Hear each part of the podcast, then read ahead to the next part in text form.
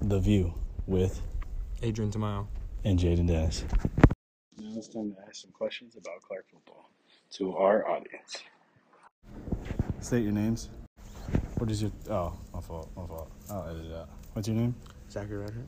What's your thoughts about Clark football?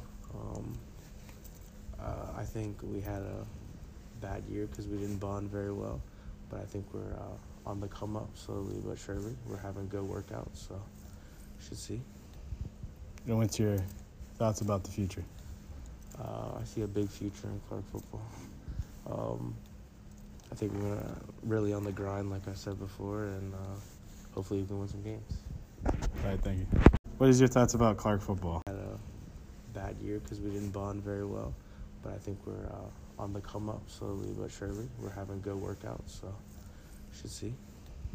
Sec- second question: Where are you looking forward to when it comes to Clark football? Uh, I see a big future in Clark football. Um, I think we're gonna really on the grind, like I said before, and uh, hopefully we can win some games. All right, thank you.